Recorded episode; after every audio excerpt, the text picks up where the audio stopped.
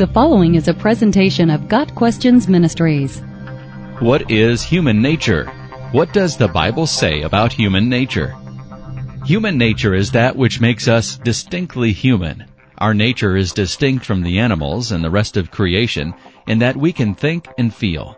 One of the chief distinctions between human beings and the rest of creation lies in our ability to reason.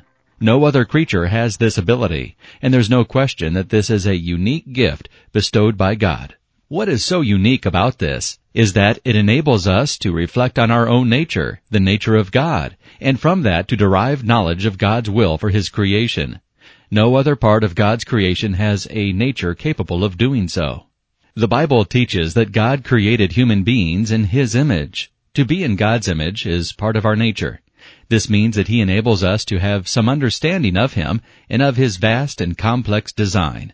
Our human nature also reflects some of God's attributes, although those are limited and, unlike him, finite. We love because we are made in the image of God, who is love. 1 John 4 verse 16. Because we are created in His image, we reflect His nature, and we can be compassionate, faithful, truthful, kind, patient, and just, although these attributes are distorted by sin, which still resides in our nature. Originally, human nature was perfect by virtue of having been created so by God.